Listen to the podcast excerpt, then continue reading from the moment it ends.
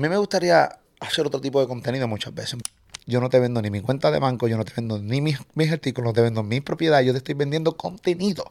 Pero siempre me vas a recordar que en los momentos más difíciles donde mi país me necesitaba, ahí estuve. Hello, yo soy Jorge Chalhoop y este es mi podcast. Si llegaste por primera vez, vas a encontrar decenas de conversaciones que van con la misma intención que esta, con que yo poder aprender algo y que ustedes que están viendo o escuchando a través de Spotify, Apple Podcasts o cualquier otra plataforma o viendo en YouTube, pues puedan también quedarse con algo de, cada episodio. La conversación de hoy es una que yo vengo buscando desde hace mucho tiempo y gracias a Randy Holguín y gracias a, distintas situaciones que se fueron dando, pues se dio. Es con Jorge Pavón. Probablemente tú no lo conoces por ese nombre, sino como el Molusco. Molusco es una de las principales figuras del entretenimiento en Puerto Rico y eh, desde su participación en la película Que León, que es una película de, dominicana, pues se convirtió también en una gran figura en República Dominicana. Ya venía eh, conquistando a los dominicanos, pero yo principalmente siento que eso fue lo que lo terminó de empujar aquí en República Dominicana. Tenemos una conversación un poquito distinta a la que están acostumbrados a, verlo envuelto a él. Eh, hay decenas de episodios de conversaciones con otras personas en las que van a encontrar un poquito más de su historia, aunque hablamos un poco de sus inicios. Pero yo lo que aproveché el momento fue para pues conocer un poco la cabeza que hay detrás de este creador de contenido que se adueñó de YouTube en medio de la pandemia y saca contenido probablemente diario y lo ha convertido en una plataforma robusta, eh, Molusco TV en YouTube, que es su podcast donde lleva entrevistas, lleva el palabreo y lleva otros segmentos que hace acompañado de distintas personas. Molusco, muchísimas gracias por la oportunidad, a tu esposa por permitir también, ella jugó un rol importante también en que esto pasara.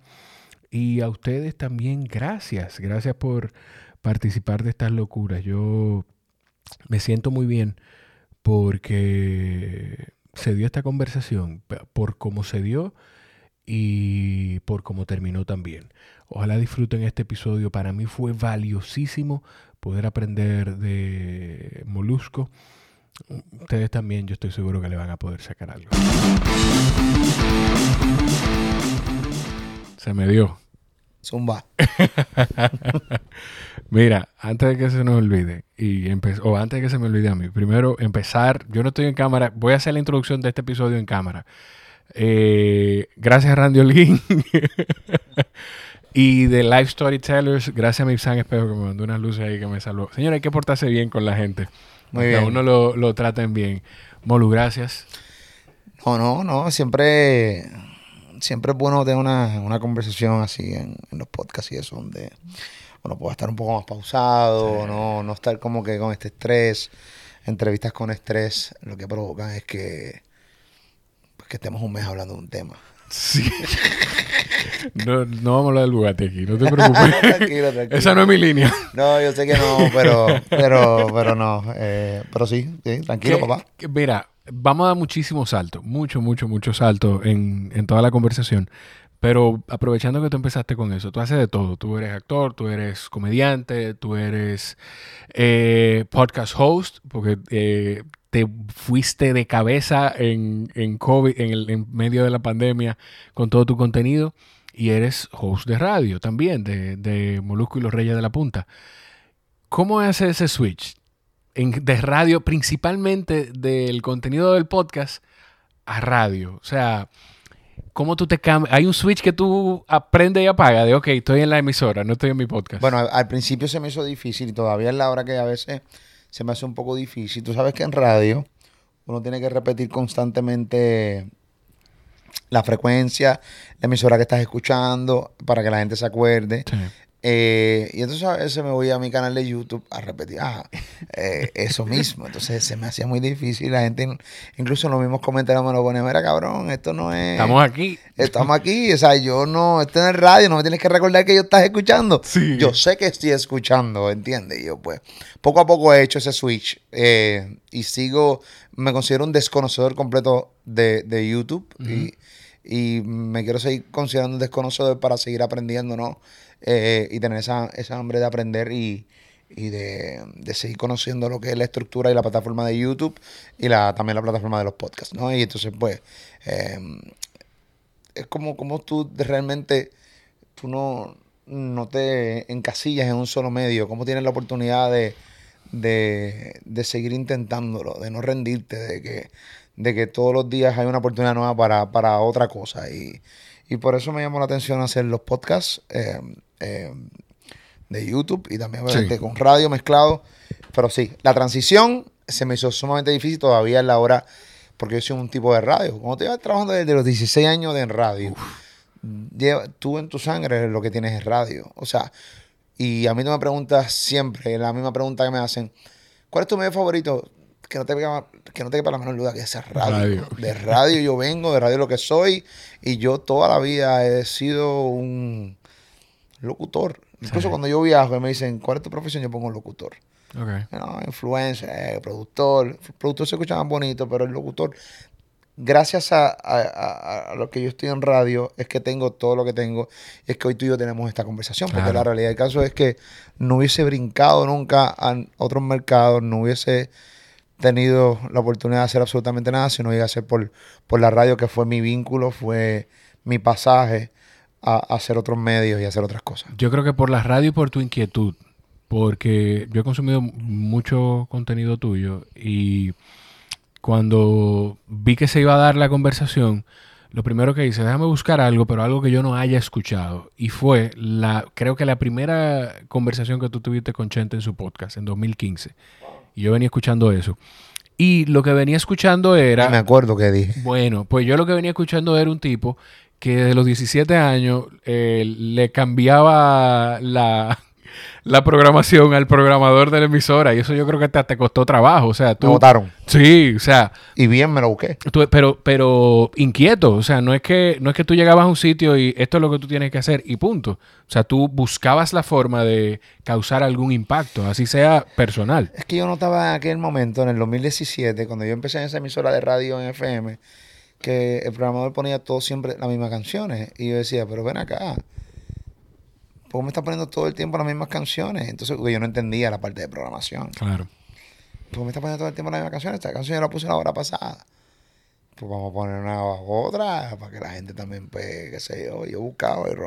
Nada, yo no voy a poner esa. Y poner la que me dado la gana. A los 17 años. Entonces la gente, uno desconoce completamente que, que, que la radio pues, tiene una programación. Y que cada vez que hay un medio nuevo, como Spotify, Apple Music, pues pierden más tiempo de sintonía. Entonces, pues, eh, pues, no todo el tiempo la gente está escuchando una hora completa una emisora de radio. La gente se pasa cambiando. Y obviamente en aquel momento yo lo desconocía completamente, las estructuras de programación, y yo hacía lo que me da la gana. Y sí, pero fue mi primera experiencia que me duró tres meses eh, y lloré. ¿Ese fue el primero? Sí, la primera bota que me dieron. Tenía en, en 2017 eh, rompí la lista de música, me votaron, bien buscado. Eh, y como te digo, pues lloré, lloré mucho. decía, dígate, me, me, mm, me jodí en la radio. Porque entonces me votan mm, y entonces empecé a trabajar de ahí en adelante yo empecé a trabajar, que seguramente lo dije también en ese podcast, porque me acuerdo de mi historia, porque mi historia no cambia, yo no altero ni nada, es, mi historia. Tú no vas poniéndole cositas. Sí, hay gente que le pone cosas, yo no le pongo nada, porque la realidad del caso es que mi historia es la historia. Eh, uno no debe añadirle nada, eh, porque debe ser honesto con uno y con la gente. Y recuerdo que solamente me daban trabajo para hacerle control, o sea, eh, consola a otros locutores no me dan break nunca hacen de tener la oportunidad de un micrófono de frente. Pero eso tú siempre lo quisiste. O sea, siempre buscaste, siempre has querido, siempre querías eso. No era nada más poner música. Claro, porque yo creo que era, era, ¿sabes? Era el propósito de todo, ¿no? Y todo el mundo hablaba, todos mis amigos tenían su turno, weekends, o sea, fines de semana y, o en la semana. Y yo era el único en el corillo que yo no tenía un micrófono. En, una emisora M, en una emisora M, que, que fue la emisora que empecé, que por cierto, primero que me dio la oportunidad de abrir, de, hablar en un micrófono fue un dominicano. Sí. Se llama Rafi Cabrera. Rafi Cabrera eh, tenía un programa de bachata en aquel momento. Eh, Eh, y entonces me dio la oportunidad. Sí, sí, anima conmigo. Y te dos o tres palabritas ahí. Y yo lo hacía control.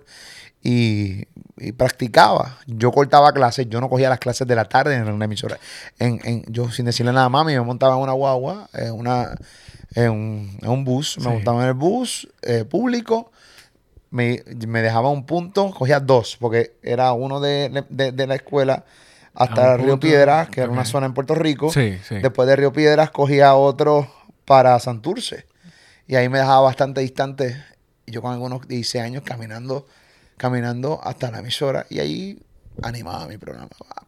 Con, con Rafi Cabrera, que siempre le agradeceré esa, esa, esa gran oportunidad. Uf, y, y- yo lo que. La constante entre la gente que yo conozco es que, o sea, de, de la gente exitosa que hace medios de comunicación, es que la mayoría, no todos, son producto de oportunidades. O sea, la mayoría. De hecho, estábamos hablando antes de empezar a grabar, te comenté que había eh, hecho un episodio ya con Arnaldo, eh, lo pueden buscar por ahí. No tiene video porque solo- todavía solo hacíamos audio, en Spotify lo pueden encontrar. Y lo que no recuerdo, si él lo dijo en el episodio o fuera del episodio, que es que de una forma u otra, o sea, todo explotó eh, a través de ti. Porque él te, te acosaba prácticamente. No, no me acosó. Digo, eso, eso lo estoy poniendo Sí, yo, sí, pero sí, te caí en la emisora. Sí, me cayó una vez nada más. Una vez fue, ah, ok. Eh, Arnaldo Santiago, que para los que no saben, es un, un puertorriqueño que se, se dedica a su vida a viajar por el mundo. Diary of Trips. de Diario Strips. En Instagram lo encuentran y él eh, un día quería dedicar su vida a viajar y estaba participando en una competencia de blogueros. Sí. Eh, y el que ganara iba a, a ganar un viaje.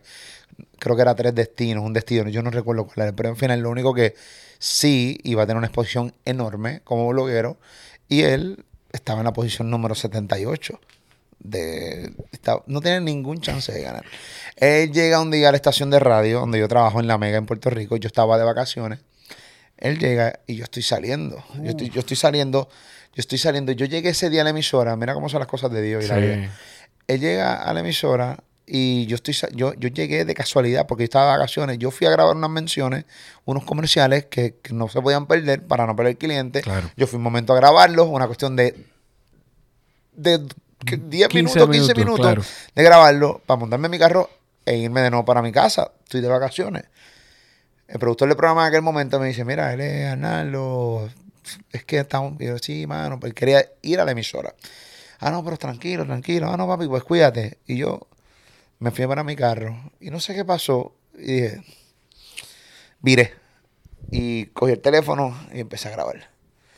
Papi, estoy aquí con Arnaldo Santiago. Acá, papi, ¿qué es la que hay? Un boricua que quiere hacer esto y esto y esto. Papi, dile a la gente que tiene que hacer para votar por ti. Y le di mi, el teléfono, grabó el video, yo se lo subí a mi fanpage en Facebook. Eh, se lo subí con el link para que la gente votara. Y se lo linké a Twitter. Y ganó. Ganó. Coño, pero Molusco entonces es como una constante, porque ahora oyendo la historia sí, es parecido. Yo, todo el que se sienta conmigo, sea una gran figura o no, para mí es una oportunidad que me está dando. Esto Claro. es una excusa barata para yo, para coger un- una especie de masterclass. Yo me siento con personas con quienes yo quiero, de quienes yo quiero aprender, con quienes yo quiero conversar. Por eso la pequeña comunidad que lo escucha, pues lo sigue y conecta. Y de una forma u otra, lo, esto se está dando por algo parecido.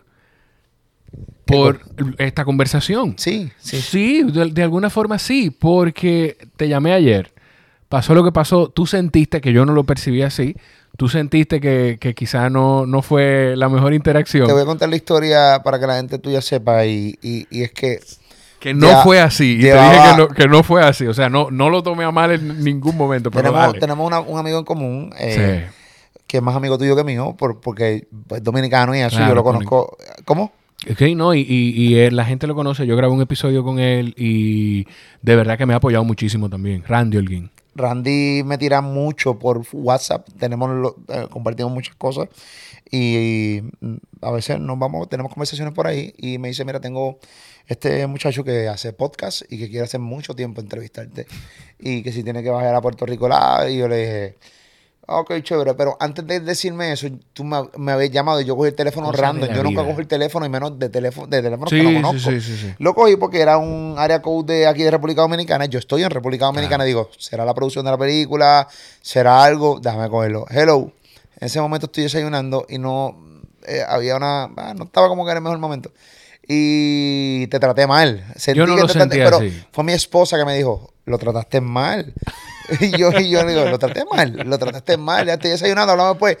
Y yo no soy así, yo no suelo ser así. Y me sentí tan mal, dije, ve, eh, con todo el día que yo he tenido hoy, porque para a- el momento que estamos grabando esto, yo me fui uh, 24, en 24 horas yo hice cosas que se hacen como en cuatro días. Sí. Me fui a Samaná, fui a los Haitises, después fui para, para, para la cascada de los limones. El eh, salto del limón. el salto del limón, increíble, bello. No, ustedes no tienen, este, este país no tiene nada que enviar a ninguno. El salto del limón, fui para allá y cuando voy bajando, eh, ahí es que tú hago conexión contigo. Le mira, que llegué aquí al hotel para atenderlo. eh, y pues nada. Pero que, que, que es lo que te digo, o sea, que, que de una forma u otra fue, fue lo mismo de, conchole, espérate, déjame, déjame ver. Y, y mira, eh, pudiéramos hacerlo hoy, es muy complicado y listo. O sea, eso tú sientes que es porque tú recibiste una oportunidad y tú sientes que vas, tú sientes como el, deber de ir pagándola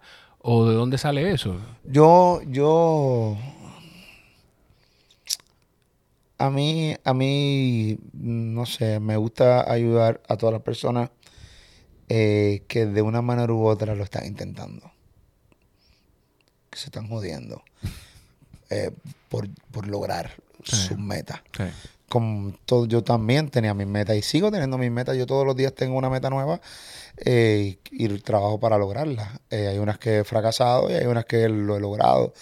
Y hay gente que puede decir, pero es que tú has fracasado. He fracasado en muchísimas cosas. Después podemos hablar de eso. Pero, por ejemplo, eh, así como tú, que estás haciendo esto y esto, por sabrá Dios cuánta cantidad de gente lo escuche, eh, tú estás adquiriendo aquí una experiencia y, y- y porque tú quieres que esto te lleve a otro lado.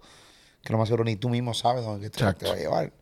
Pues yo no tenía ninguna más minimidad que yo iba a estar hoy en República Dominicana eh, grabando un cambio de otra película más, que está como mi quinta o sexta película dominicana, este, y en mi vida, y pensé yo tener una oportunidad como esta. Y al igual que yo en mi vida lo pensé, yo sé que hay mucha gente. Por ejemplo, ahora el martes, yo tengo una entrevista que yo le voy, que de unos estudiantes de Sí, una- yo lo vi. la universidad, este martes que viene ahora.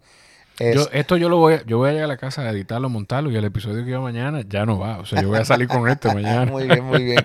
Pues entonces, si esto sale el lunes, mañana martes, estoy yo en, en mi estudio eh, con unos estudiantes de una universidad que la profesora le dio un reto de me que consiguieran un- una entrevista conmigo y, y los muchachos estuvieron, insiste, insiste en Instagram y yo les doné el tiempo, les doné las cámaras, les doné mi estudio para que ellos vayan allá y me hagan su entrevista y, y puedan eh, pues cumplir el reto que la profesora les dio Sí. al- a- yo tuve personas que me dieron muchas buenas oportunidades y yo las aproveché. Yo quiero también, de una manera u otra, no voy a poder a todo el mundo, pero si yo puedo ser de servir de instrumento para muchas personas, ayudarlo, no tan solo a hacer obras comunitarias, que se hacen un montón, sin decirlo, en silencio, sino también es gente que también quiere echar para adelante, que quiere realmente hostear. A mí, yo soy fanático de los joseadores. Pero de los joseadores buenos. Hay joseadores sí. malos con cojones. Sí, Hay joseadores que vienen y te, que, que están dispuestos a arrancarte tu cabeza por simplemente él llegar primero. No, no, no. A mí me gustan los joseadores que realmente están ahí, que, que, que son, que les gusta trabajar, que, que les gusta la, les gusta trabajar colectivamente, que, que están enfocados, que tienen disciplina y que no, y que no, no, o sea, no, no te arrancarían tu cabeza, te dan- darían puñala por simplemente ellos, pues llegar, Pues llegar llegar a la meta que ellos quieren y cueste lo que cueste.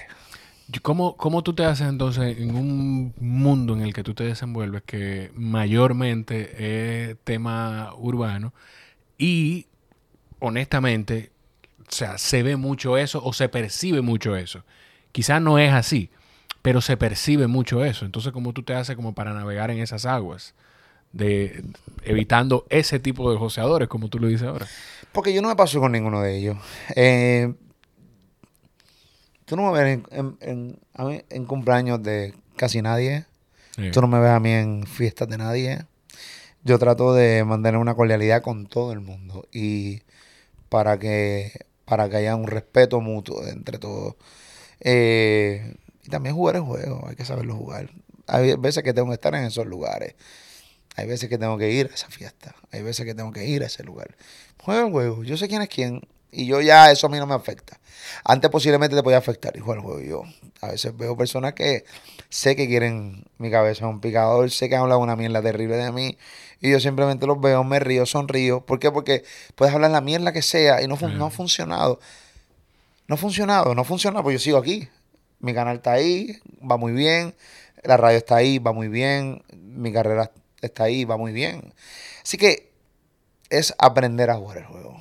Saber que ese tipo lo mierda de ti, pero tú no pagarle con la misma moneda. Yo creo que la vida se encarga de pagársela. El éxito es el mayor castigo y el mayor dolor para esa persona que te quiere joder. No hay de otra es sabroso. a mí me encanta eso. Cada vez que uno da un palo. Por eso es que yo no bloqueo a nadie en Instagram. Para yo bloquear a alguien en Instagram te necesita. Hiciste una cabrona. Yo no bloqueo a nadie en Instagram. Yo creo que esa persona vea que su comentario no hace nada. No hace nada. Tu comentario no hizo nada. Todo ahí. Cogió unos likes, unos comentarios. Para la gente le dijo, es cierto. Ayuda al algoritmo. Tu comentario ayuda, al algoritmo. y si dijiste que es cierto, pero pasa cuatro semanas y tú sigues ahí mirándome. Exacto. No pasa nada, es parte, es parte de la dinámica. Y así mismo, pero sí, tienes toda la razón. Estamos en un ambiente y estamos en un mundo, pero específicamente estoy en un ambiente que es bien hipócrita. Ambiente jodón. Que, no es solo. que ya esto me imagino que tú no te refieres solamente a. Eh, porque hice la pregunta en torno al género urbano, pero yo sé que tú no estás hablando solo de eso, sino al medio no, no, en, general. Porque recuerda que yo estoy en muchos ambientes. Ambiente, yo, yo también hablo. Sí, en teatro, en la comedia, cine, sí, sí, Pero hay mucha gente buena.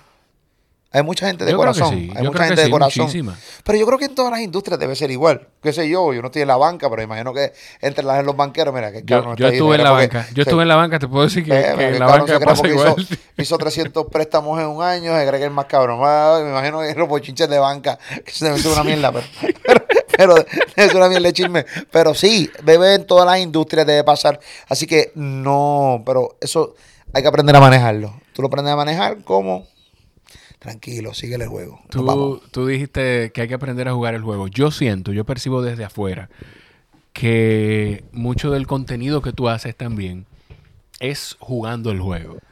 No, que quizá no son cosas que, te llenan como, como comunicador, como locutor, pero tú entiendes que parte de, de todo eso, ¿Me, ¿Me, equivoco? Lo que pasa es que muchos de los contenidos que yo hago, que a mí me gustaría hacer otro tipo de contenido muchas veces, un poquito un poco más inteligente. Incluso yo tengo una comedia ahora mismo corriendo, que es una pelea que yo tengo con el director y con el escritor, que quisiera muchas veces hacer una comedia un poco más inteligente. Yo le digo, no, no podemos hacer una comedia más inteligente, no es porque nuestro público no sea inteligente, es que la gente no quiere pensar. El mundo está demasiado cargado y tengo que llevar un contenido básico, bien fácil de digerir y me encojona porque yo sé que yo puedo dar más. Yo puedo tener una conversación inteligente con alguien, aunque lo que está diciendo no necesariamente la gente que esté escuchando esté de acuerdo conmigo. Pero sí puedo tener los elementos de juicio porque he leído o porque he buscado información o porque tengo criterio de poder llevar un contenido un poco más, más, más inteligente, más profundizar un poco más. Profundo, porque más, inteligente no, porque no deja de ser inteligente lo que tú estás haciendo. Sí, pero más profundo, más, donde poder profundizar más, hablar de otras cosas, de mujeres empoderadas, de repente eh, podemos hablar una charla, yo puedo de repente correr, yo, yo puedo hacer lo que sea. Y si no lo sé, yo lo voy a buscar, lo voy a leer, lo voy a, me voy a empapar. Hablar con un doctor, vamos a profundizar del COVID, vamos a profundizar de la mascarilla. Pero entonces yo voy con eso para YouTube. ¿Sabes cuántos no, views? entonces de repente, ah. yo, te, yo te puedo decir que no es negocio. Yo te lo puedo decir. No es negocio. Te lo confirmo. No es negocio. Entonces, pues, ¿qué tengo que hacer? Tengo que entonces hacer un podcast porque Pacho le dijo eh, Rasca Tú vas a decir lo que tú quieras aquí. Yo le pongo un tag y listo. Sí, le, dijo mamabicho a Coscuyuela. Entonces, Molusco tiene que poner... Pacho le dice mamabicho a Coscuyuela. Sí, para que la gente... Y profundizar. Papi, ¿qué pasó? Y aunque el chisme es bueno porque me gusta, me lo disfruto, pero, pero eso coge 200 mil views. Que no deja, te voy a decir algo, también no deja de ser, yo creo que probablemente pudiera ser incluso hasta más difícil buscar sacar más, porque tú te sientas con Pacho hablar de eso y tú no duras siete minutos hablando con él de eso. O sea, tú le sacas 15, 20, 25 minutos, 30 minutos. Sí, porque trato de... Y la conversación sa- parte de ahí. Eso no deja de ser algo en lo que tú tienes que profundizar para poder conseguirlo. Definitivamente, ¿no? Y, y trato de, de, de, de, de- de buscar otra, otras esquinas dentro de la entrevista y, a- y aprovechar el tiempo con, con, con el artista. Lo que estoy queriendo decir es que estamos en una época donde la gente está consumiendo cosas un poquito más más genéricas, Sí, sí, sí. por llamarlo de alguna manera. Eh, pero me encantaría profu- profundizar un poco más el tema un poquito más profundo, que eso es lo que hago en radio. Lo que pasa es que no lo subo a YouTube porque es lo menos que coge view. Así que me mantengo en radio, hago temas eh, de crítica social, eh, hablo de, de lo que está pasando con los turistas, profundizamos, leemos, buscamos la esquina y le metemos. Pero sí, Vacila muchísimo. sí, jodemos, A jodemos. mí nos me en- encanta, a mí me yo no, yo no, no escucho el programa completo, pero sí veo, sí consumo mucho los clips que tú subes y a mí me fascina la coño esa química que hay contigo, con y con Pamela. Eh, eh, es natural, es es que yo creo que sin hacerse señas, yo creo que es de mirarse, ya saben. Sí, lo que pasa es que Ali y Pamela, eh, primero son dos, dos, dos, dos, dos talentos, suma- son dos super talentos. Ellos son mis ex, porque yo en el 2005 trabajé con Ali, 2005-2007 en la perrera en Sal Soul, en Puerto Rico, aquella emisora de radio, 2005-2007, luego yo me voy. Entonces, eh, pero antes de, de Ali, en el del 2001 al 2000, 2000 final del 2004, principio del 2005, trabajé con, con Pamela en un programa los domingos. O sea, yo tenía ese programa. Entonces, luego que pasa todo lo que pasa, que tuve la oportunidad de, de reunirlos de nuevo, uno a Pamela con Ali, y entonces para que me hagan coro, le abro el micrófono a uno de, a uno de los talentos que trabajan conmigo, se llama Robert Fantacuca, que está conmigo también en el Palabreo y también está conmigo en, en Dámelo Puya. Ese, ese está conmigo en todo. Este, muy talentoso ese cabrón también. Y eh, hacemos el, el coreo que hacemos y, y ha funcionado increíblemente. El programa se llama Molusco Rey de la Punta. Yo soy el host oficial y todo, pero no significa, yo soy fiel creyente en que todo el mundo tiene su oportunidad, ¿no? Y, y cuando yo te digo que todo el mundo tiene su oportunidad, ese es el mejor ejemplo que yo te puedo dar. Mi programa de radio, que sí es mi programa de radio, pero yo lo comparto con otros tres talentos que aportan grandemente y son pieza clave y vital de ese programa de Y radio. que cada, cada uno, cada uno juega su papel. Pamela tiene una de las risas más contagiosas que yo. Sí, que yo he eh, escuchado sarcástica en desde que nació. Sumamente sarcástica. Le encanta el humor negro, que gente no lo puede eh, hacer como ella le encantaría porque en nuestros países no están acostumbrados al humor negro y no, no, Y, y menos en plataformas eh, como, como una emisora de radio. no, no, no. no. Menos- Eh, menos ahí. Y más nosotros que nos ríe las FCC, eh, a diferencia de aquí de República Dominicana, que sí también tienen una, tienen- hay- te- mm, lo regulan, pero mm. depende, pero Ah. allá sí te, te comen la, la nalga a unos niveles, así que nos cuidamos bastante. Aquí nos falta, no censura, pero aquí nos falta que el, el órgano regulador haga su trabajo. O sea, responsablemente te lo puedo decir. Sí, sí. Aquí saquen falta los que regulador... Sí, sí, sí. Aquí eh, hay un ejemplo clave de que hubo un locutor reconocido, un comunicador reconocido, que le dijo, dijo de todo eh, de, de uno de los padres de la patria, de Juan Pablo Duarte. Y después de suspenderlo, terminó el presidente de la Comisión de Espectáculos Públicos, ¿será? Ah, así se llama. terminó mandándole una carta, entregándole una carta a él para reinstalarlo en, en la posición. O sea, aquí, de verdad, y, y es, que, es que nos falta modernizarnos en eso. Nos falta modernizarnos porque probablemente trabajan tres personas, no le dan seguimiento al contenido en radio. Aquí te pueden censurar una canción en español, pero las canciones en inglés eh, obscenas suenan igual sin, sin versión de radio que los artistas americanos las hacen. Hacen una versión de radio porque en países que funcionan se las piden. Dale, Claro. ahí está más cómodo. Tranquilo. Se, las- se las piden. O sea, nos falta eso nosotros aquí. Sí, eh, tienes toda razón. eh, um, es un poquito complicado. Eh, nuestros países son complicados, créeme. Eh, hay cosas que uno no El logra Caribe, el. Caribe es hermoso. El Caribe es hermoso, el trópico es divino. El trópico es bien divino, pero la realidad del caso es que, pues nada, hay que aprender a vivir con, con todo esto. Porque muchas veces nos echamos tantos problemas nuestros y los que no son nuestros también. Y a veces uno termina con un estrés increíble. Tú, tú decías en un momento que tú sientes que eres capaz de hacerlo todo y lo que no sabes, pues le buscas la vuelta para poder quedar bien. Algo que lo anoté para que no se me fuera a olvidar.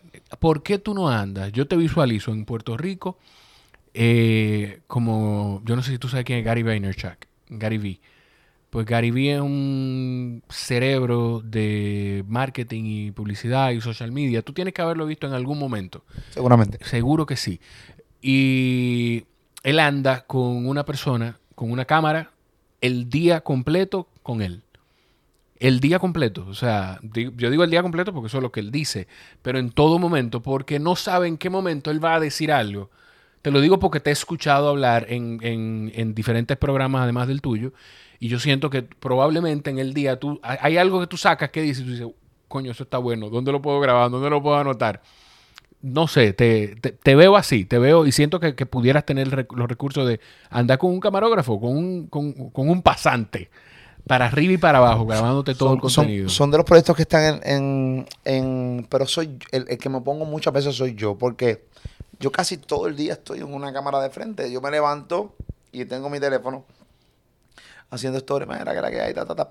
Eh, voy directo al estudio y tengo una cámara de frente. Eh, eh, voy a la emisora, tengo una cámara de frente. Salgo, voy para mi estudio, no voy a hacer podcast para YouTube, tengo otra cámara de frente. Pero sí, tienes toda la razón y lo he pensado muchísimo. por ejemplo, yo ahora mismo hizo, blogueé completo mi fin de semana aquí en RD. Mm, una de las cosas que sí voy a empezar a hacer es que todas mis vacaciones va a ir un camarógrafo conmigo. Perfecto. Y obviamente las instrucciones son las siguientes. Yo estoy de vacaciones. Yo me pongo una varita, yo estoy de vacaciones.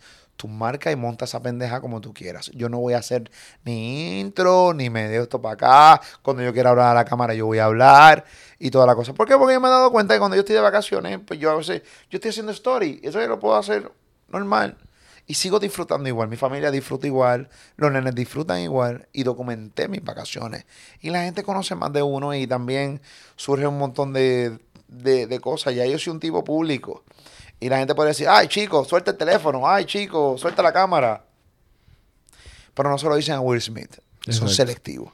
Will Smith se lleva todo el tiempo su camarógrafo para sus vacaciones. Hace TikTok en sus vacaciones. Se va para las Bahamas. Y nadie se lo dice. Yo nunca he leído a nadie, a nadie diciendo, Will Smith, disfruta tus vacaciones. Ah, porque el Will Por eso tu mujer te hizo lo que te hizo. Este, a nadie. Al contrario, qué bueno, qué bueno que están unidos ahora. Sí. Entiendo lo que te estoy diciendo, pero a mí, a Molusco y a nosotros latinos, porque es a nosotros. Sí. Nosotros. Ah, pero suerte, disfruta tu familia, porque eso no es problema tuyo. Déjame a mí. ¿Qué sabes tú si mi familia está disfrutando sí o no? Claro. ¿Qué sabes tú si mi familia está disfrutando sí o no? Si a mí la gente suelta el teléfono, es que yo me disfruto documentarlo, es parte de... a mí me encanta pendeja disfrutarlo. Mira, ahora mismo yo te puedo enseñar. Mira, mira cuánto tiene. No, yo vi, yo vi las historias y, no. las historias tienen de todo. Las historias tienen de todo. Tiene, mira, 110 mil views las historias. Imagínate. 110 mil views hasta, hasta. Ha sido una locura porque a la gente le gusta eso. ¿Entiendes? Y, y, y, así la gente dice, ah, pero este tipo. En el caso mío, que yo soy un poco distinto, yo posiblemente me hubiera ido un domingo de teteo por ahí con los muchachos. Voy a llamar a Santiago Matías, voy a llamar a quien sea. Vámonos a joder por ahí, vámonos para un domingo de teteo, vámonos para allá y, nos vamos.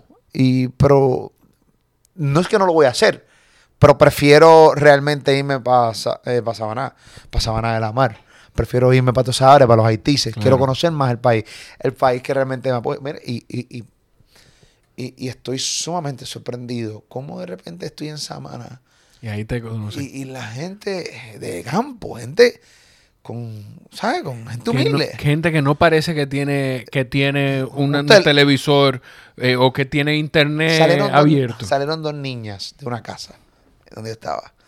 ¡Mira! ¡Es una película! Yo y yo estoy bien lejos de mi casa, de Puerto Rico. Y aunque en Samaná estoy más cerca, pero eh, estoy más cerca de casa, pero me puedo ir nadando. Pero este. No de idea. Pero estoy lejos. No, no, pero estoy lejos.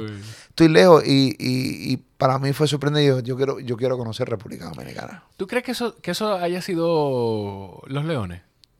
No, que no hay duda que León fue. El León lo- y los Leones, exacto. sí que León fue lo que catapultó. Yo siempre voy a vivir agradecido de, de la oportunidad que me dio Caribe en Cinema y, específicamente Sumaya Cordero. Eh, eh, yo no tengo la más mini- ya esa, esa oportunidad que me dio Sumaya y, y Caribe en Cinema, esa película con ese personaje en particular de Massa. eh, esa película con Osuna ahí, o sea, con tu elenco, Raymond Miguel, eh, Clarisa, Clarisa, este. Julián Gil. No, Julián No, Julián Gil no, eh. Este. Dios mío. Ah, es Jaime Mayor. Jaime Mayor. perdón, es de- perdón. Casi lo Jaime mismo. Mayor. Son igual de satos, pero. exacto. Bueno, no sé. pero- pero, pero sí, eso, eso fue. No hay nadie que. Donde yo quiera irme para aquí, ah, este es de qué león. Eh, o me conocen como Molusco, o me conocen como Masa. Pero obviamente YouTube ay- Sí. eh, ayudó. Mira, ese es el gordito, que ese es el cabrón ese. Ese es el gordito de Ta, ta, de repente, ta, eh, y sí, y van una cosa entrelazando la otra, y había gente a caballo. ¡Ah, era Molusco! Y yo, "Mira, el Samaná. Yo, espérate, cabrón, el caballo.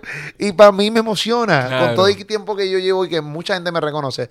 De- no deja de ser- cada vez que, incluso en Puerto Rico me emocionan, a veces me reconozcan. O sea, que me, me reconocen mucho más, obviamente, en donde vivo y donde estoy todos los días, pero pero siempre me emociona, pero obviamente más te sorprende en un lugar que no está en tu casa. ¿Cuándo, cuándo tú aceptaste que la gente disfruta eso? Porque, no sé, quizás no te ha pasado, pero mucha gente batalla con, el, con ese síndrome de impostor de, coño, yo tengo que compartir esto, yo me lo disfruto, pero quizá la gente no quiere ver esto.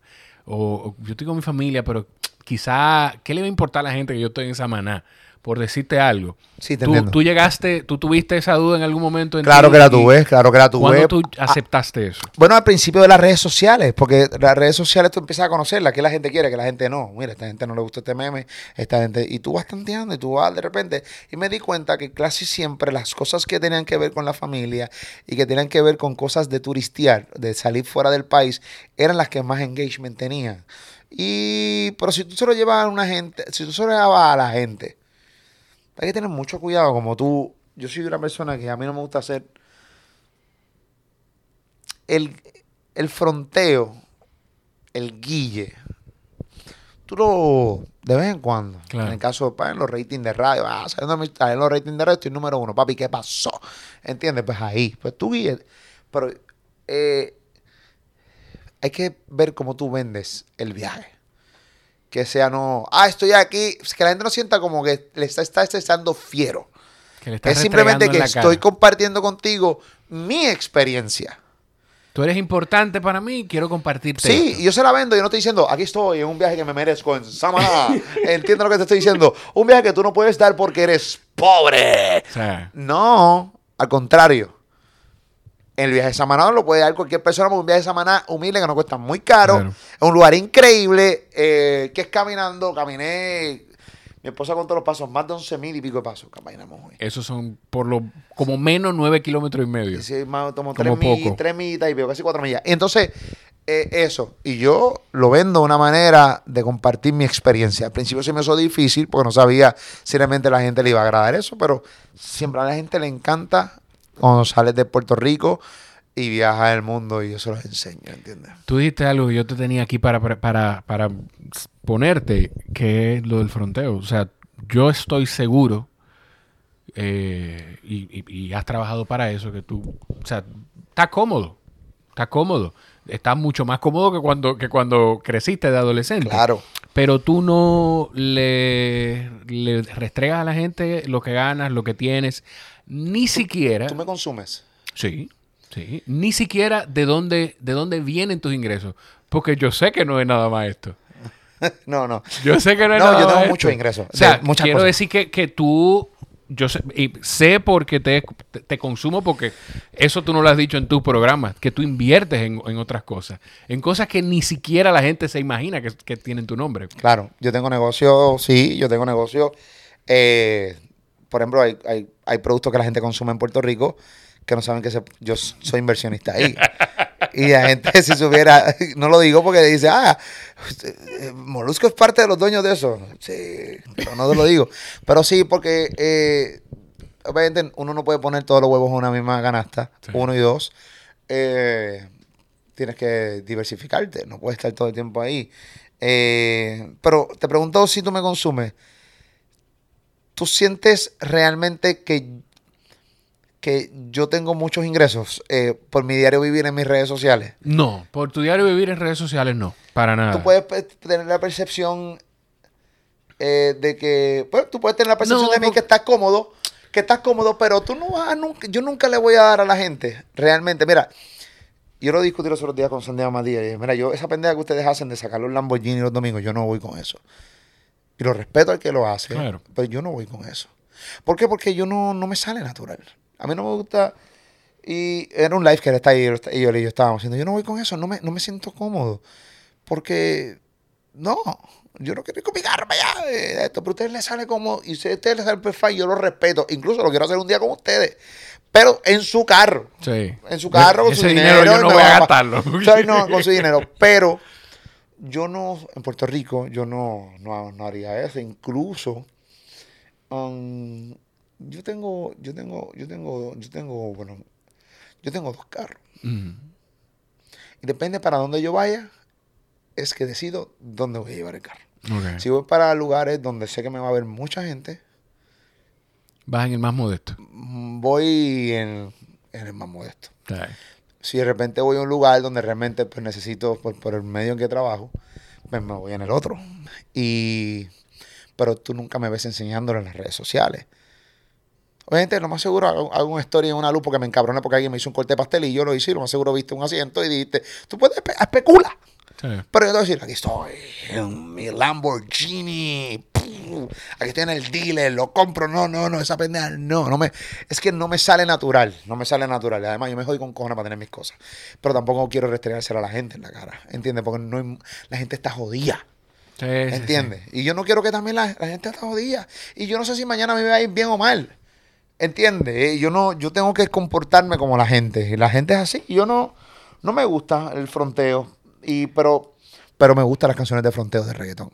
Es Soy que son fanático de las buenas. canciones de, de, buenas. de fronteos de reggaetón. Como las tiraderas. A mí no me, Me gusta que la gente encanta. no tenga que tenga problemas, pero me gusta escucharlas. Me encantan, pero yo no soy así.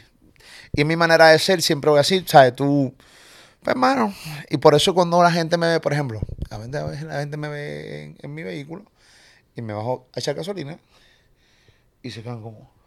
Coño. Y yo digo, ah, qué chévere, voy bien, porque yo, yo no te vendo. Yo no te vendo ni mi cuenta de banco, yo no te vendo ni mis, mis artículos, no te vendo mi propiedad, yo te estoy vendiendo contenido. Y a mí me importa un carajo que tú sepas si yo soy millonario, si soy rico, si soy pobre, no quiero saber qué. Yo no quiero decirte a ti que yo soy, que yo tengo. Yo no quiero venderte dinero. ¿Por qué te tengo que vender dinero? Yo no soy reggaetonero.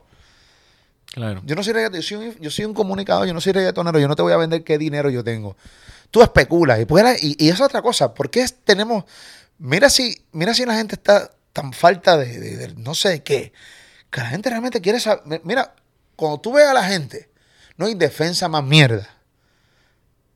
No hay defensa más mierda que tú decir, ah, pero él tiene más dinero que tú. ¿Y ¿Qué me importa? qué me importa? Entonces, la gente empeña en saber el dinero que tiene fulano, sutano y sutano. Es un empeño eh, que, que- que es una cosa que yo no entiendo. Y yo sé que es parte del formato de la música urbana en particular Sí. y de la NBA, y va- pero yo no. Yo no estoy dentro de ese corrido. Yo no canto. Yo los entrevisto, pero yo no canto. Así que yo no tengo que entrar dentro de ese fronteo. Yo soy un animador. Claro. Yo no soy cantante. Así que yo no tengo que entrar en tu gorillo. Tú especula. Tranquilo. Tú estás para relatar el juego. Tú no, tú no eres el juego. Mira cómo yo estoy haciendo hoy mi entrevista. Sí. Tengo un reloj. Ni reloj, ni, ni guillo, ni Un cadena. un maderón. Ah, sí, sí. Un maderón. ¿Ese, ¿Ese de dónde es? Porque te, vi- te veo mucho con ese. Siempre te veo con ese. Sí, esto es, Es un regalo. un rosario eh, que yo utilizo. Eh, siempre lo tengo puesto de madera. Eh, me, tengo varios en casa y me los pongo. Eh, vamos a hacer- Pero ¿qué, qué, o sea, ¿qué significan para ti? Tiene ningún tipo de significado. Me gusta tenerlo. Ok. Te lo, o sea, te lo digo porque, por ejemplo, yo tenía un crucifijo que yo no me considero eh, partícipe ni practicante de ninguna religión. Y gente que me decía, tú eres católico porque tú tienes un crucifijo. Yo no, yo tengo un cru- ese crucifijo yo lo tengo porque me lo regaló mi mamá y siento que pues ando con un pedacito de ella.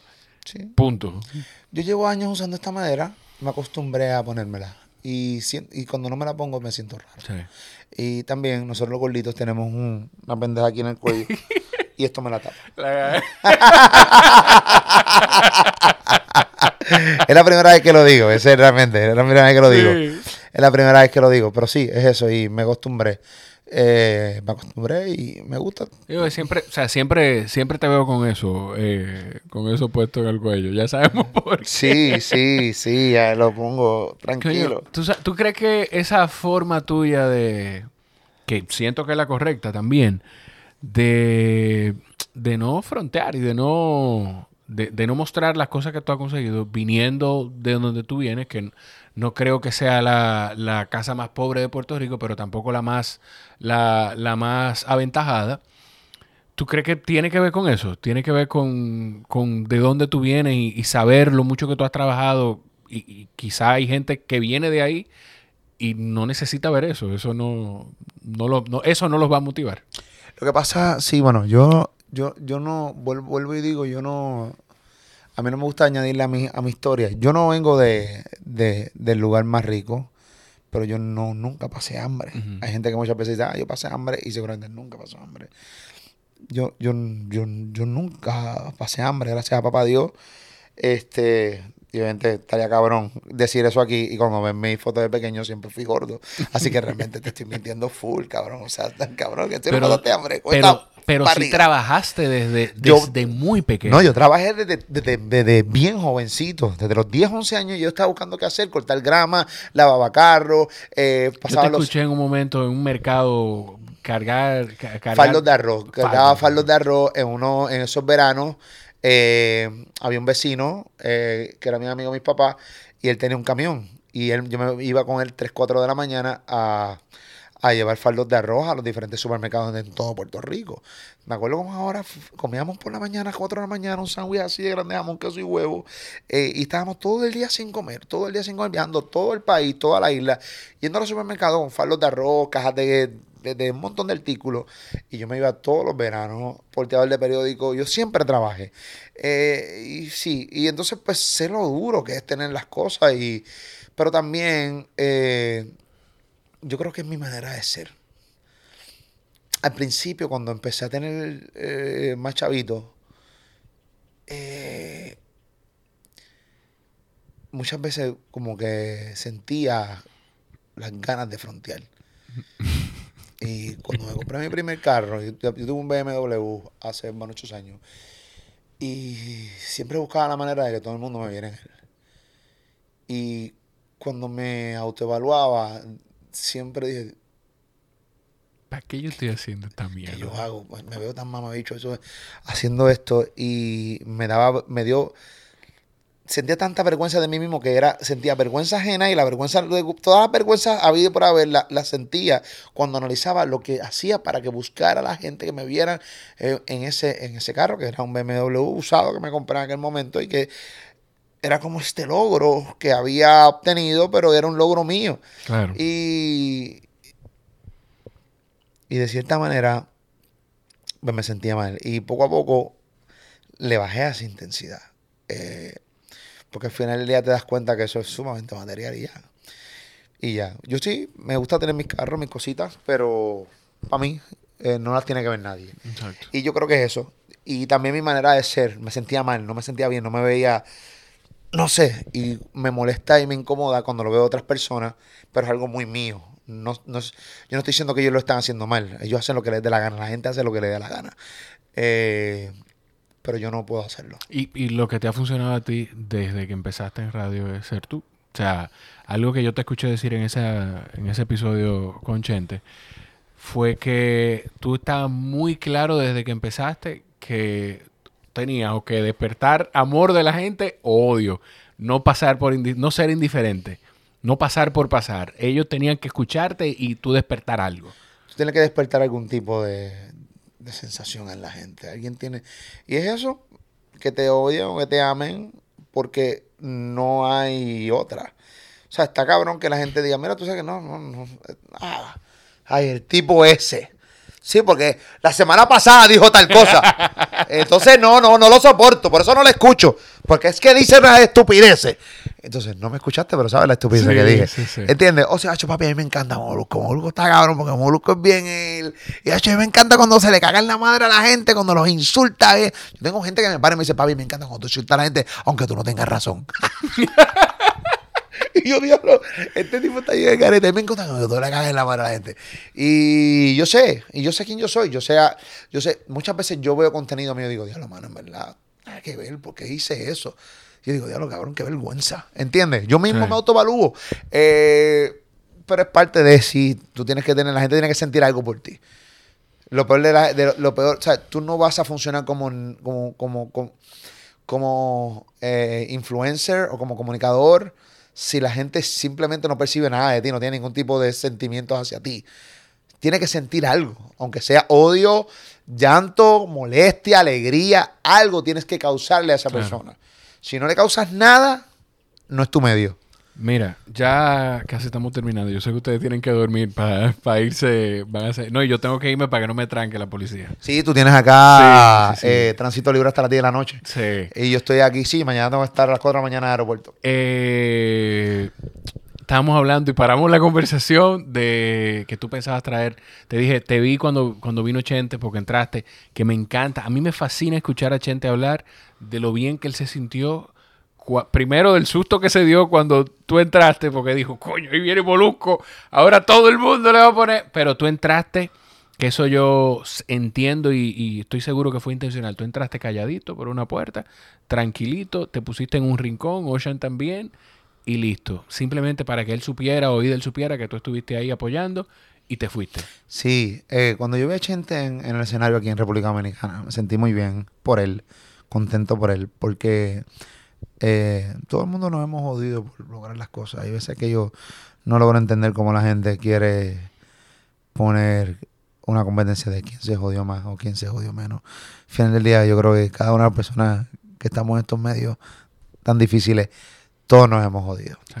Bueno, dicho eso, eh, me sentía bien viendo un compatriota triunfando en el exterior. Entonces, verlo en el escenario, yo de casualidad estaba en ese lugar, estaba haciendo una promoción de la película Que León, y o yo estaba rodando Que León en aquel momento. Yo, yo creo que tú estabas, yo, yo no recuerdo. Si la- no, la película ya estaba y probablemente eso fue una de las visitas random que hacen a los cines sí, y, creo y que estuvieron ahí y saliste de ahí para Cuando allá. estaba saliendo, me dicen, Chente está ahí, yo, ¿verdad? Que Chente iba a estar aquí.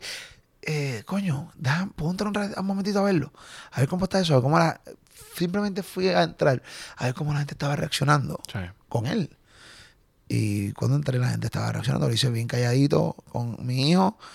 Eh, me puse en la esquinita, lo vi. Y, eh, pero empecé a notar que la gente como que me estaba mirando y estaban como cuchicheo. Y Hay no, no, no, este, este, este show es de él, este show no es mío. Yo simplemente entré a apoyarlo eh, y a ver cómo le iba. Eh, Chente es un tipo sumamente arriesgado, mucho más arriesgado que yo. ¿Por qué? Porque yo todavía no me había atrevido a hacer un show en República Dominicana, fuera de mi país. Incluso yo me tardé con cojones a hacer show en Puerto Rico como stand-up comedian. A mí desde los... Tardaste tanto que hiciste después el Coliseo. Sí, en el, en el 2017 hice, hice dos cholis. Me tardé Eh, porque eh. eh, no sentía no sentía que estaba listo, pero entonces después hice el, el, choli. Hice dos cholis, este, y luego hice un tercero. Eso obviamente fue distinto con artistas y eso. Que fue el apartamento de Molusco. el apartamento de Molusco, Sí. eh, donde era dentro de una comedia con, con, con obra- una comedia y los artistas iban cantando entre medio de la claro. comedia, fue bien divertido. Y fue un concepto sumamente cool. Y entonces, ¿qué pasa? Eh, me tardé mucho. Ya a los 30 y... A los 35 años fue que hice mi primer stand-up comedy solo, que se llamaba eh, Dale Like a este gordo. Este, show hicimos como 18. 2015. 2015. Tenía 35 años, 2015. Luego, entonces hice el 2017, hice los dos cholis. Y por ahí para abajo seguimos haciendo obras de teatro. A mí me encanta hacer teatro y todo. Y no me había atrevido a cruzar el charco este, por, por muchos miedos. Y cuando vi a Chente, este tipo tiene cojones. Vino para acá, llenó el show, sold out. Paquiti lo rompió, la rompió, la gente le encantó. Y no tengo duda de que voy a venir para acá a hacer un show mío cuando habrá de nuevo ya eh, tenemos fuera la pandemia. Eh, y nada, hacer un teatro. Yo quisiera hacer un lugar, poquito más teatral, eh, donde la gente se siente que lleguen allí. Yo quiero, para mí va a ser bien gratificante ver dominicanos frente ahí y yo poder hacerlos reír con mi idioma. Yo siempre dije esta pendeja, yo siempre, y el que me diga que no es un embustero. Yo siempre dije, mira, mano, yo, yo quiero cruzar el charco hablando como yo hablo, con mi acento. A mí no hay nada más que me encabrone, que me encabronaba, ya no tanto porque ya no pasa. Pero cuando puertorriqueños cruzaban el charco, se iban para Despierta América y tenían que tener su acento neutral mexicano. Eh, no neutral era mexicano, fucking acento neutral, era acento mexicano. Sí, sí, Punto no tengo nada en contra de los mexicanos, pero no, no, no te entró neutral. Ok, chévere. Entonces yo decía, cabrón, tú, cabrón, cabrón, tú eres boricua, cabrón. Ay, chévere. Y yo decía, no, yo el día que cruzo el charco, yo voy a hablar como yo hablo, Claro. con mi acento.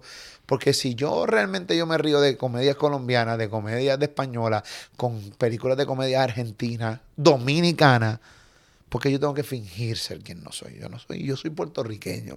Tuvimos la bendición de que el reggaetón se pegó a unos niveles eh, brutales y pues el acento, pues la gente ya lo captó Conectó, más, lo aceptó claro. por la música urbana, pues entonces ahora tú vas a escuchar el acento, incluso la gente te dice, ay, me gusta el acento boricua. Me gusta el acento boricua. Y así ha sido. Incluso yo me he metido en una película, en todas mis las películas dominicanas, yo nunca he tenido que hacer un acento dominicano.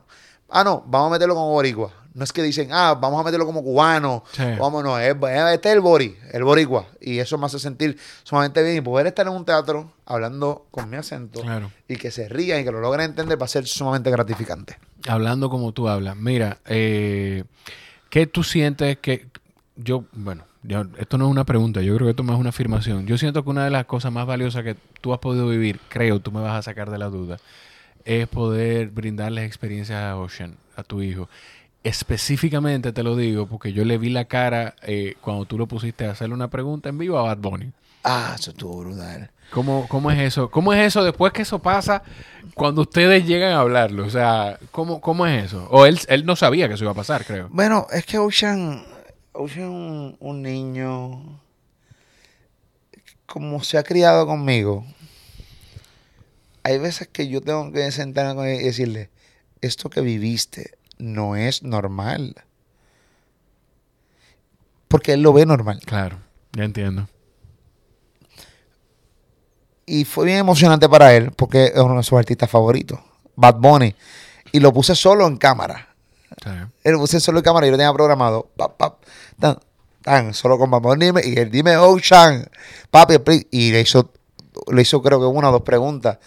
Y Y Bad Bunny se burló de él también. Bad Bunny se burló. Sí, pero recuerda que Bad Bunny, Bad, ve a Ocean desde que era bien pequeño. Me imagino. Es más pequeñito y Ocean ya está grande porque lo vio justamente como, sí, cuando tenía algunos 13. Eh, ahora Ocean tiene 16. Este, recuerda que Bad Bunny se pegó bien rápido, Sí. pero lo vio cuando tenía 13, un poquito más pequeño. De repente mi hijo da un estirón, ya, ya un hombre, adolescente, tirando para hombrezote ya. Y, pero sí, eh, él- la cara de él te lo dice. La y, y Ocean es un niño bien agradecido. Él, él quiere estar en los medios. Él quiere estar aquí. Yo, de cierta manera, lo voy a ayudar en todo lo que pueda. Obviamente, él se va a tener que ganar su silla. Full. Pero por más que uno quiera, que se tienen que joder, Es tuyo. no se va a tener que joder como me tuve que joder yo. Ah, no, claro. ¿Entiendes? Porque yo era, mi papá se llama Alfredo Torres, que es mi papá de crianza, ebanista. Mi papá no era Jorge Pavón el Molusco. Y por más que yo intente, y esto es mi, la verdad, por más que nosotros los que, que estamos en los medios o que tengamos algún tipo de rol grande ¿no? En- dentro de, de algo, tú sabes muy bien que tú pues, le vas a dar las herramientas necesarias para que él pueda triunfar. Yo no, yo no quiero acomodarlo a obligado, yo quiero que se lo gane y adquiera su talento. Eso sí es, eso sí, pero, pero de repente, eh, quiero practicar, papi. Pues tiene una pregunta con Paponi. Mira cómo va a practicar. ¿Entiendes lo que te estoy diciendo? ¿Entiendes? Los otros días eh, hice un podcast de una artista nueva que se llama eh, BF7. Sí. Eh, y él estuvo en el podcast del palabreo. Y él corrió el palabra y lo hizo muy bien. Papá, papá, papi, no, quiero que escuches la canción número 4.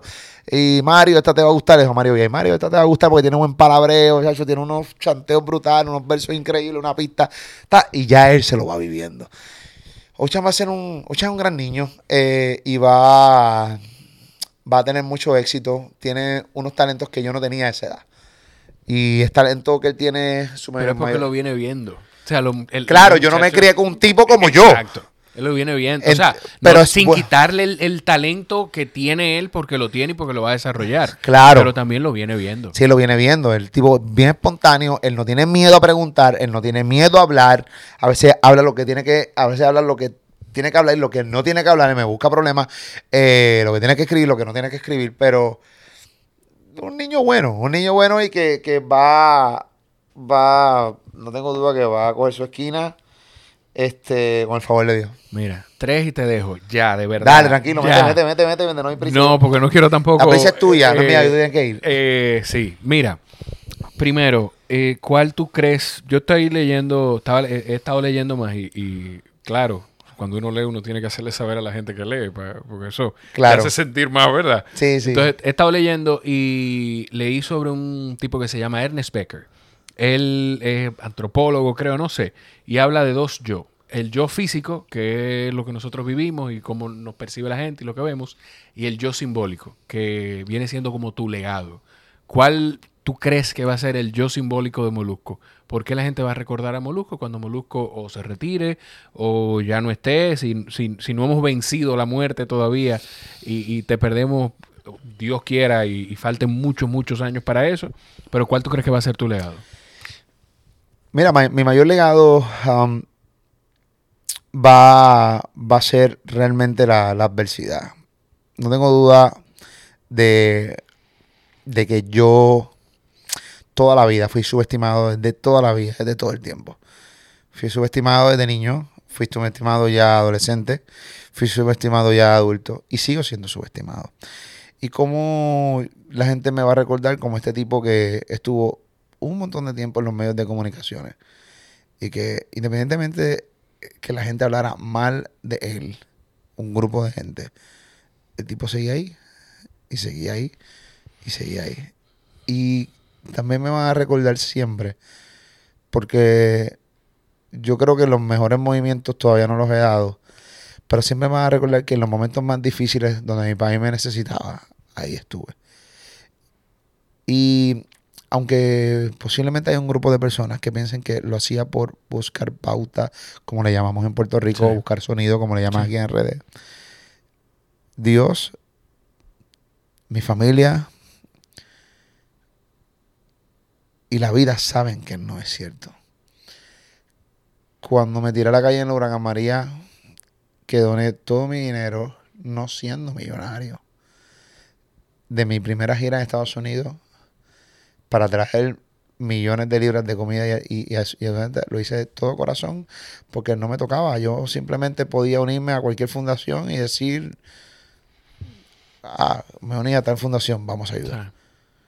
No, fue de corazón. Y, y las cosas que seguimos haciendo en silencio, porque hay un montón de cosas que hacemos en silencio, las hacemos de corazón. Muchas veces... Allá y aquí. Allá Allá y y aquí, allá y aquí, allá y aquí. y las Lo último que se supo aquí tuyo, que no, ni siquiera fuiste tú que lo hiciste público, pero se supo, eh, fue, creo que fue de Los Leones, no recuerdo si fue de Los Leones o de cuál película, que tú, el salario de esa película, de tu participación en esa película, lo donaste completo. Fue una película que todavía no ha salido, que tuve un papel en esa película, Los Reyes del Humor. de Los Reyes del Humor, sí, Rey- y Miguel. Eh, doné el 100% de mi salario a una entidad eh, de niños teatreros que estamos escasos de fondos y Claro. pues no, don- doné el dinero ahí y, y, pues nada, son cosas que hacemos. Yo no, yo no quería que eso se hiciera público. Incluso yo no lo subí ni en mis redes sociales. Acá lo cubrió un montón de gente. Yo nunca lo subí eh, porque yo no lo hice con ese fin. Y en 2019 nos tiramos a la calle con lo del gobernador. Con lo del gobernador. Y yo incluso me, acuerdo como ahora, y, y Dios sabe que es así.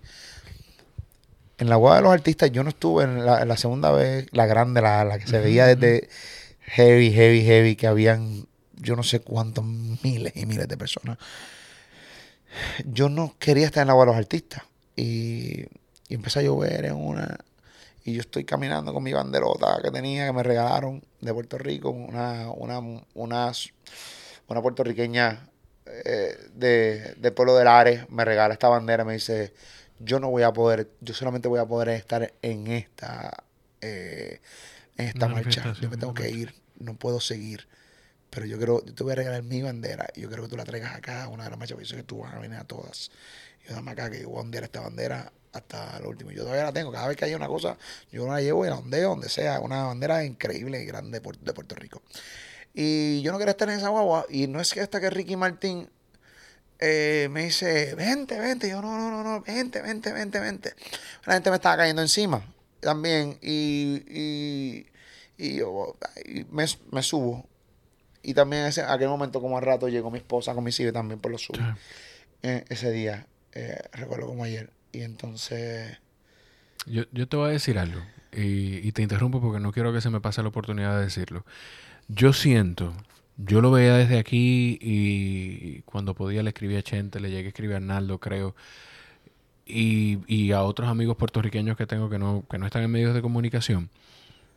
Y coño, qué orgulloso yo me sentía. Y yo siento que de alguna manera, quiero pensar, que ver cómo Puerto Rico se levantó sirvió de algo. No, no me atrevo a decir que fue el ejemplo para que nosotros hiciéramos lo mismo aquí el año pasado, pero yo estoy seguro que mucha gente vio eso y, dijo, ¿qué es lo que pasa? ¿Por qué no despertamos nosotros también? O sea, que ustedes, además de servirle de ejemplo a su pueblo, el pueblo completo le sirvió de ejemplo al Caribe. O sea, nosotros aquí en República Dominicana nos manifestamos y yo, yo tengo un, yo, yo siento, yo creo que mi sentimiento patrio es, muy grande. No sé si alguien lo pueda tener más grande que yo, probablemente que sí. Estoy hablando de mi sentimiento patrio, lo otro sí. Eh, pero yo caminaba a la Plaza de la Bandera cuando pasó la gran manifestación fue el 27 de febrero y yo iba llorando y no pude evitar recordar ver el mar, el mar de gente que se veía en las imágenes en Puerto Rico. Definitivo. O sea, que de verdad que... Yo creo que en aquel, en, aquel, cuando yo vi también las manifestaciones de aquí, yo de cierta manera pude especular eh, de que Puerto Rico influenció bastante. Pero a nosotros nos influenció otra gente. Nosotros, nosotros somos un pueblo dormido y seguimos dormidos eso nos despertó, pero seguimos dormidos. Este, pero eso es un tema un poco más largo. Pero lo que quiero decir es que, volviendo a tu pregunta, yo siempre voy a estar ahí para mi país. Yo quiero lo mejor para mi país. A mí me dicen izquierdista, a mí me dicen, ah, tú quieres que lo, mismo, es que son tan brutos muchas veces. No logro entender, como si no hubieran repúblicas como si no hubieran repúblicas este, capitalistas. Es como si todas las repúblicas fueran como Cuba. Tantas repúblicas que hay en el mundo y solamente las únicas dos que siempre se van a relucir es la de Cuba y Venezuela, que yo no le, yo en mi vida quisiera eso para mi país. Pero pues la gente siempre con esos miedos, obviamente son miedos, son miedos que le causan, sí, es un miedo que, que, le ponen a la gente para que la gente rápido, entonces tú, tú los cagas rápido, tú los cagas rápido. Y por eso pero si no, pues, hermano, yo no digo, ¿sabes qué? Pues, allá la gente, en ese momento, pues, no, eh, tú lo puedes decir 20 veces y dices, ah, tú defendiendo a la izquierda. Pues tú me puedes decir lo que quieras. Yo lo que quiero es, a mí, a mí no me importa si es izquierda, centro o de derecha. Al final del día, yo lo que lucho es para que mi país tenga igualdad que, la gente coma. Es lo único que yo quiero, que la gente coma, tenga las mismas oportunidades que pude tener yo y que puedan echar para adelante como yo pude echar para adelante. ¿Entiendes lo que te estoy diciendo? Y yo siempre voy a estar ahí para mi país. La gente, yo quiero que la gente me recuerde como el tipo que, aunque no te caiga bien, porque no le caigo bien a todo el mundo, eh, y tienen todo el derecho de hacerlo, porque realmente hay manera de ser, yo admito que es una manera de ser complicada y que me tienes que conocer y profundizar conmigo un poco para tratar de que sepas que no siempre estoy haciendo las cosas porque quiero hacerlas. Hay cosas que son de formato, hay cosas que, eh, que pues tengo que hacerlo, pero independientemente de cómo yo te caiga, que siempre yo estuve ahí para mi gente y así yo siempre quiero ser recordado. Y yo creo que los mejores, los mejores momentos míos con mi país todavía yo creo que no ha ocurrido y porque no tengo la menor duda de que al fin, los, últimos años de mi vida me voy a encargar de descansar y de estar en muchos movimientos sociales, muchos movimientos que pueda ayudar a Puerto Rico y no toda la gente de Puerto Rico que pasa una cadena de cosas porque me encanta. No hay nada más gratificante que ayudar. Las caras de la gente cuando tú ayudas y lo ayudas de corazón eso es lo que te lo más que me ha llenado a mí por encima de tener un carro cabrón. Te lo juro por mis hijos brother. Sí, te lo creo. Te lo juro por mis hijos creo. así así que yo creo que es lo, es lo mejor. Pues, hermano, vas a recordar ah, el gordo cabrón que me hacía reír de vez en cuando, a veces me cabronaba con él, pero siempre estuvo ahí para mí, para, para el país. Puerto Rico es un país maravilloso, eh, mucha gente buena, mucho cabrón también, pero hay en todos lados. Exacto. Este, gente malagradecida ahí en todos lados, eh, pero Puerto Rico en sí, en el overall, somos un país maravilloso, gente maravillosa y que, que tenemos tanto por crecer, tanto por aprender y tanto por echar para adelante. Así que nada, eso. Se llega. Si te pregunto algo más, lo daño. No voy a preguntar más nada. Mira, gracias de verdad por la oportunidad. Te prometo que si podemos hacerlo de nuevo alguna vez, va a ser cuando yo tenga el espacio completamente seteado en casa y puedas tomarte un trago de lo que te guste, un café, lo que sea. Sí, hay Y- mucho de que hablar, hay mucho de que hablar. Y a mí me encanta hablar mierda con cojones. Obviamente me dedico a esto todos los días, pero muy pocas veces tengo el tiempo para, para hacer entrevistas porque yo hago entrevistas. Y entonces, eh, de repente, hay muchos temas que siempre mucha gente se enfatiza en lo mismo. Te quiero felicitar porque no te enfatiz- enfatizas. Sí, obviamente profundizamos en mis comienzos y eso. Pero, como siempre digo, ya el que quiera saber de mis comienzos, Ay. lo busque en YouTube y Ay. busca la historia de Molusco. Va a estar ok. Chente, va a haber un montón de historias. Pero yo creo que po- podemos profundizar un poquito más en un montón de cosas. Y yo creo que ya en esta etapa de mi vida he tenido tantas experiencias y vivencias que yo creo que, que las puedo compartir con la gente y las la gente las puede capturar para que las utilicen para ellos, regalarlo, ¿sabes? Eh, regalarle vida, regalarle experiencia para que ellos no cometan ni los errores que yo cometí eh, y, y que lo puedan coger como una manera de, de, de- de pompearse y de, echar para adelante. De eso se trata y, y- y la intención es esa, que yo poder quedarme con algo y bueno, pues el que quiera escuchando que aprenda, no, mentira, el, el que, que la gente también pueda quedarse con algo de la conversación. Yo les voy a decir las redes de Molusco, pero yo estoy seguro que, que de las 7 o 8 personas que están escuchándome constantemente, pues ya lo, lo siguen. Yo soy el Molusco, no, yo soy Molusco. Yo tengo las Lo que dos. pasa es que están las dos. Yo me asusté porque entré a Yo Soy el Molusco y yo lo sigo. No puede ser que yo no siga esta cuenta. ¿Qué pasa? Y después vi que la que está Sí, verificada. que tengo una cuenta backup. Eh, por si acaso me cierran, yo soy Molusco. A veces pasa. Eh, yo soy Molusco en mi cuenta oficial, la que Sí. está verificada. Yo soy Molusco en Instagram. Que yo creo que tú estás de alguna forma medio shadow banned en Instagram. Porque tú pones Yo Soy Molusco y a veces no te sale en el search. Sí. Aunque yo te siga. Sí, eh, te sale bien abajo. Sí, que Sí, no, no debe ser. se- no, Entonces, no. Ahí hay algo. A veces Instagram se pone cabrón conmigo, pero nada. Pero me- también tengo Yo Soy el Molusco, que la gente la debe seguir. Sí. Por si acaso un día pasa algo con Yo Soy Molusco, pues tengo ahí Yo Soy el Molusco, eh, Molusco TV en Facebook, Molusco TV en Facebook. Esta todavía no está verificada porque es una nueva, perdí la otra hace como un año y pico. Eh, y obviamente YouTube, Molusco TV. Molusco TV, también estoy en TikTok como Yo Soy Molusco. Hago, sí, subo bastante, subo dos o tres TikTok. Y por ahí abajo estoy en todos lados y realmente para el mejor contenido está en, Molusco TV, mi canal de YouTube. Eso es así, señores. De verdad que gracias por acompañarme en esta locura de sentarme a hablar con gente valiosa como, como Molusco y ojalá, si llegaron hasta aquí fue porque algo le sacaron a la conversación y se entretuvieron. Así que compártansela a alguien que crea que le vaya a sacar provecho. Gracias por estar ahí, los quiero muchísimo, nos escuchamos en la próxima. Bye bye.